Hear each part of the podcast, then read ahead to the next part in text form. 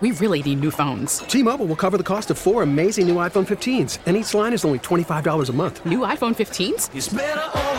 Only at T-Mobile get four iPhone 15s on us and four lines for 25 bucks per line per month with eligible trade-in when you switch. Minimum of four lines for $25 per line per month with auto pay discount using debit or bank account. $5 more per line without auto pay, plus taxes and fees. Phone fee at 24 monthly bill credits for all well qualified customers. Contact us before canceling account to continue bill credits or credit stop and balance on required finance agreement due. $35 per line connection charge apply. Ctmobile.com. Baseball is back, and so is MLB.tv. Watch every out of market regular season game on your favorite streaming devices, anywhere, anytime, all season long. Follow the action live or on demand. Track four games at once with multi view mode and catch up with in game highlights. Plus, original programs, minor league broadcasts, and local pre and post game shows. Go to MLB.tv to start your free trial today. Blackout and other restrictions apply. Major League Baseball trademarks used with permission. Well, hi again, everyone. I'm 1010 Win Sports Director Marc Ernay. This is a podcast edition of On the Marc. We take a look at the stories behind the stories in the world of sports, and we have a rare treat today. It's a guy who joins a very short list of two time On the Marc guests. Jeff Pearlman is with us. He is the author of the new book called Three Ring Circus Kobe, Shaq, Phil, and the Crazy Years of the Laker Dynasty. Mr. Pearlman, good morning. Thank you for joining me at such an early hour for you out in uh, California. I just want to say people ask repeatedly, oh, why'd you write this book? Why'd you write this book? There's only one answer it's to get back on the show. That is the only motivation. So I am here. I made it. I'm telling you now, the book sucks. Don't buy it. I just wanted to get back on the show. Now, the, Dream the done. Book, the book is great. And by the way, the list is you and Billie Jean King. So you're in uh, Oh. rarefied air, man. I want three. I want to. I want to do something better than Billie Jean King. You're going to have to come out with another book then. All right, fair enough.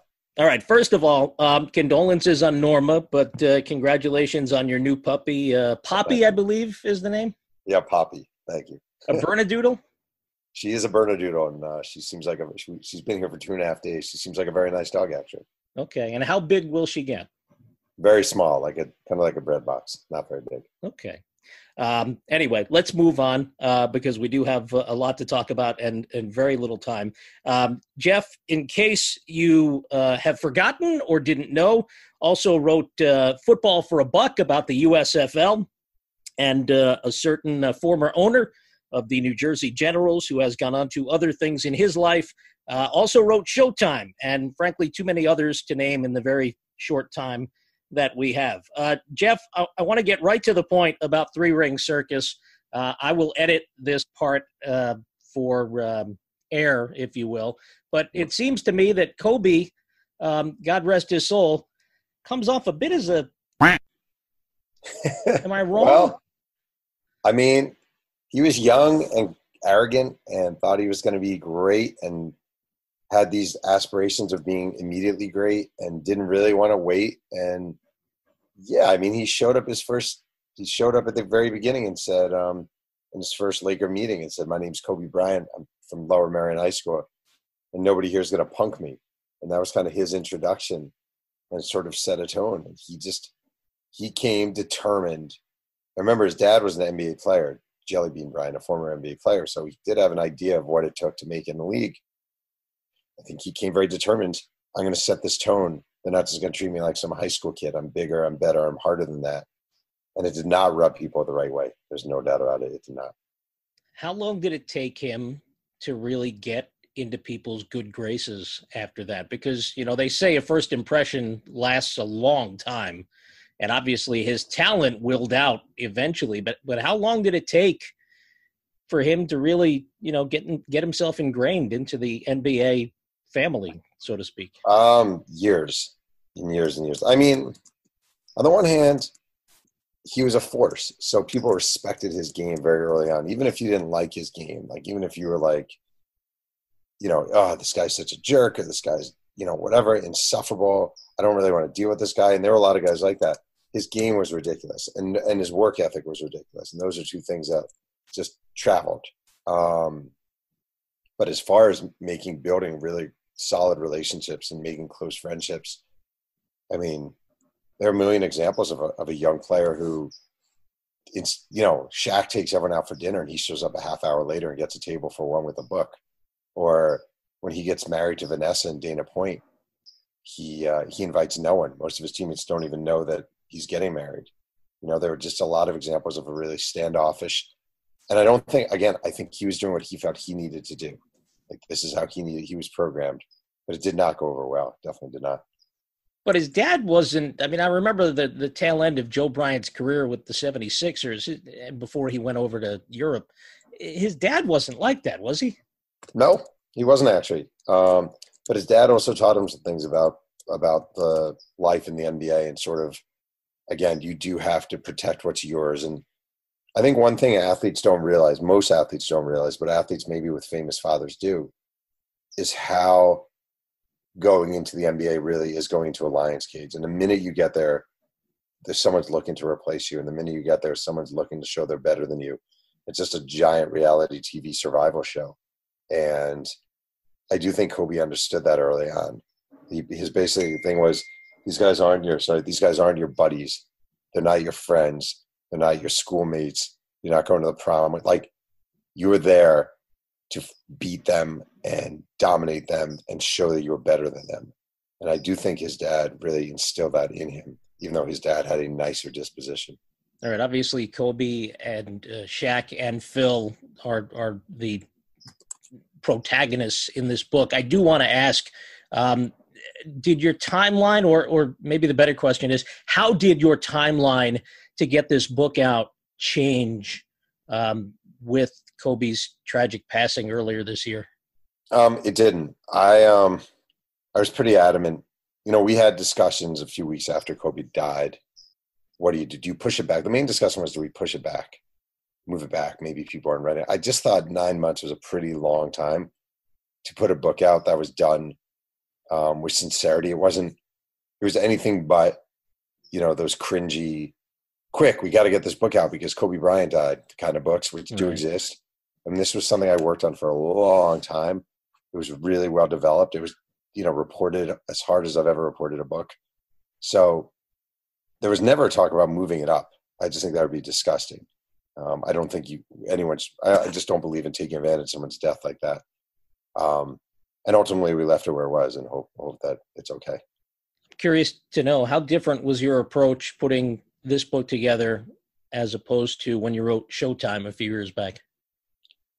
Um, it was different. The uh, the NBA landscape has really changed when it comes to media. It's gotten a lot harder. Um, the access isn't as great. The teams aren't as helpful.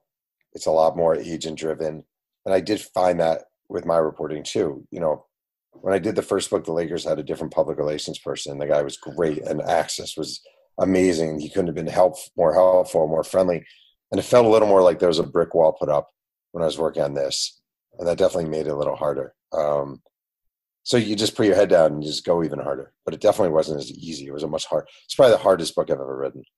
Well, I loved it. I love the metaphors, by the way. Uh, Mario Bennett, a cucumber, sponges, intellect, things I, I never thought I would ever read before um, or, or see anywhere. Benoit Benjamin, uh, Benoit Benjamin, a sage basketball guru. Uh, Patrick Ewing, Scal froze bro- boiling water. I, I, I, thought these were tremendous images.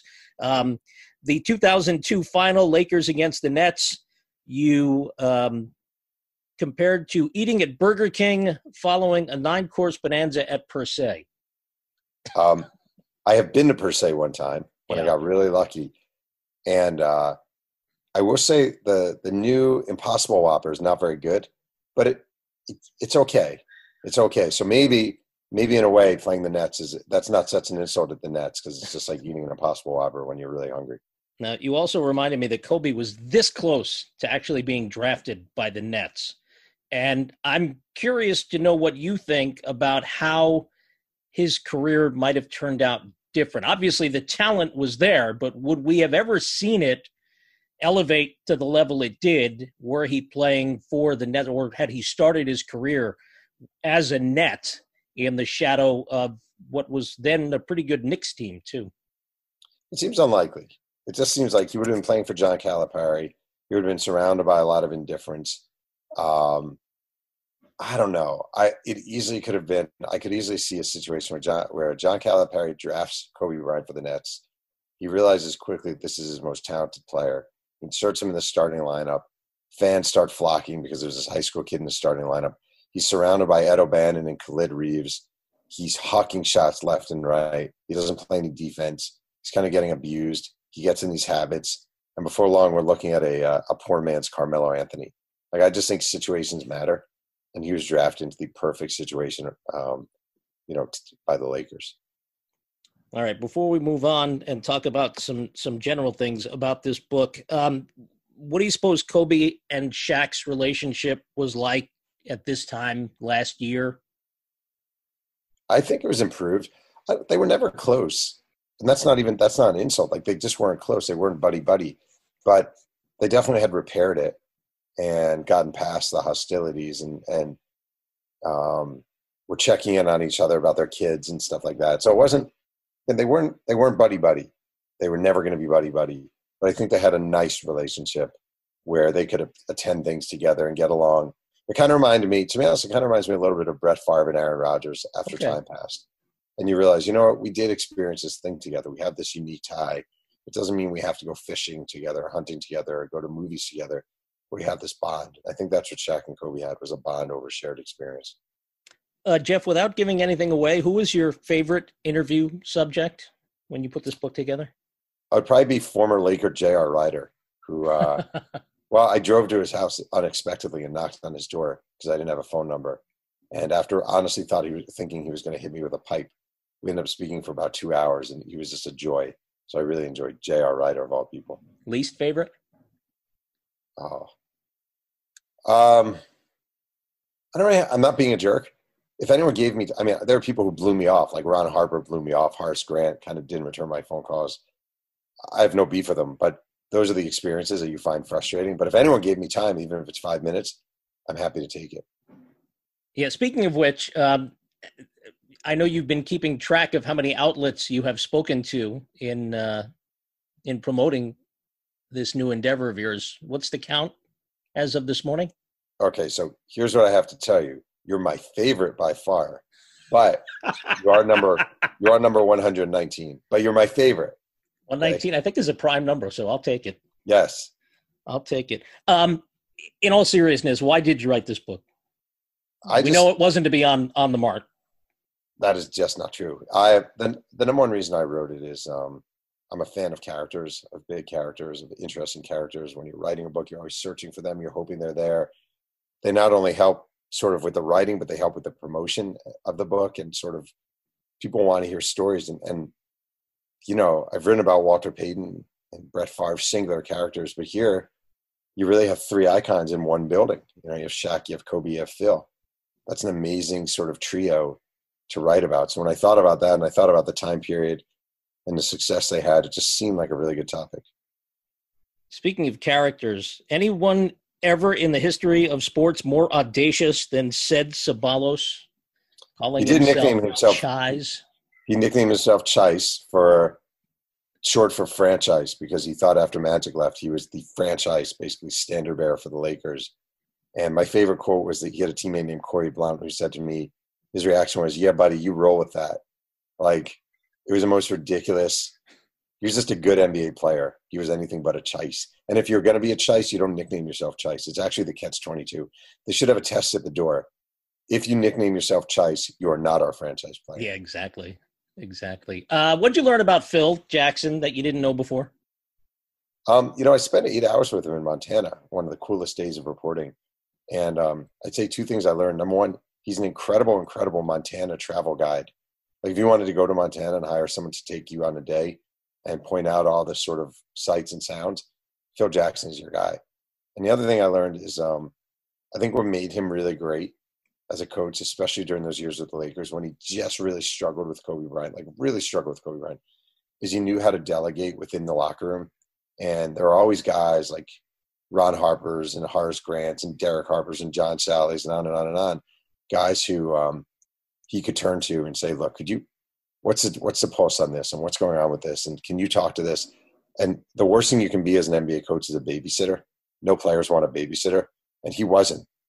Um, and I just think that was really smart the way he handled things. For the Knicks fans among us, why didn't his tenure work in charge of the Knicks?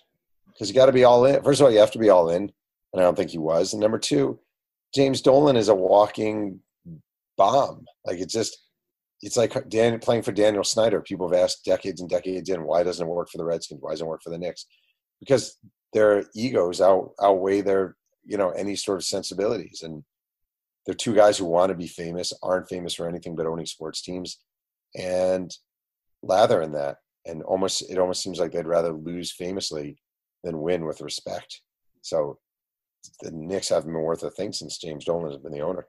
I wish we could go on for an hour, but uh, we have to wrap up because I know you're pressed for time as you make the uh, media gauntlet today. Three ring circus, Kobe, Shaq, Phil, and the crazy years of the Laker dynasty. You have been offering incentives, Mr. Pearlman, to folks who buy the book. So uh, I'll give you a chance to make a pitch um, and explain to the listeners uh, exactly what they'll get. Oh, aside yeah, well, from the book. I stole this idea from another author named Molly Knight that I actually like. It's uh, you know, if you if you if you buy the book and send me a screenshot either to my Twitter handle, which is at Jeff Pearlman, or my email, which is angold22, A-N-N-G-O-L-D 22 at Gmail. I, you know, I send you a signed book plate and I send you a bunch of Laker stickers and just something to put in the book and something to have along with the book. And it makes me feel like a telemarketer, but it's, you know, people are like engaging with writers and with people who, you know, I just enjoy, I honestly, I enjoy engaging with readers if people write me and have questions about the book, I'm always happy to answer. So. And the book is great, and I appreciated the one reference to your hometown of Mahopac. There are more than you you know in that book. There's only I, one obvious I, one. I found one. Yeah. Yeah. Okay. There are multiple. and and and tell me real quick if you can uh, this this guy who uh, your your buddy as a kid with the the whole kiss fiasco. Oh, that was my Man. I I dedicated the book to Gary. So Gary Miller was my neighbor and best friend growing up. And one day we got in a real fight. We were very young and we were playing the rock band Kiss. And he was being a real jerk about it because he uh, he insisted on being Gene Simmons and Paul Stanley. And why did I get stuck being Ace Frehley and Peter Criss? So we got in a fight and he chased me and actually accidentally ran through a window in my house and shattered the window. And I still think it was really crappy of Gary Miller to insist on being both Gene Simmons and Paul Stanley. He was just greedy. This is not the Gary Miller that we know from broadcasting, right? This is a different Gary Miller. This is the Gary Miller who fishes very well in North Carolina. well, you and I have something else in common. I also once upon a time ran through. I would say it was a screen door window. You shouldn't have insisted on being Gene Simmons and Paul Stanley. No, I don't even remember why. Somebody was chasing me though, and I have no idea. Anyway, listen, this was great. I'm sorry we didn't have more time, but uh, I'm glad you had time today to stop by talking about three ring circus, Kobe, Shaq, Phil, and the crazy years of the Laker dynasty. Uh, I'm looking forward to whatever's next from you, sir. What is next, by the way? My next book, uh, I just started working on is a Bo Jackson biography. Is it Bo knows dot dot dot something? Uh, I can't do that. Got to avoid the cliche best I can. But uh, if you have I'm a title, glad. I'm always looking. I'm always looking. Okay. All right. Well, you're you're creative enough to come up with something way better than that. Thank you so much. Appreciate the time. That is the great author Jeff Pearlman. I'm Marc Ernay, and you're on the mark. We really need new phones. T-Mobile will cover the cost of four amazing new iPhone 15s, and each line is only $25 a month. New iPhone 15s? Only at T-Mobile get four iPhone 15s on us and four lines for 25 bucks per line per month with eligible trade-in when you switch. Minimum of four lines for $25 per line per month with auto pay discount using debit or bank account. $5 more per line without auto pay, plus taxes and fees. Phone fee at 24 monthly bill credits for all well qualified customers. Contact us before canceling account to continue bill credits or credit stop and balance on required finance agreement due. $35 per line connection charge applies. Ctmobile.com.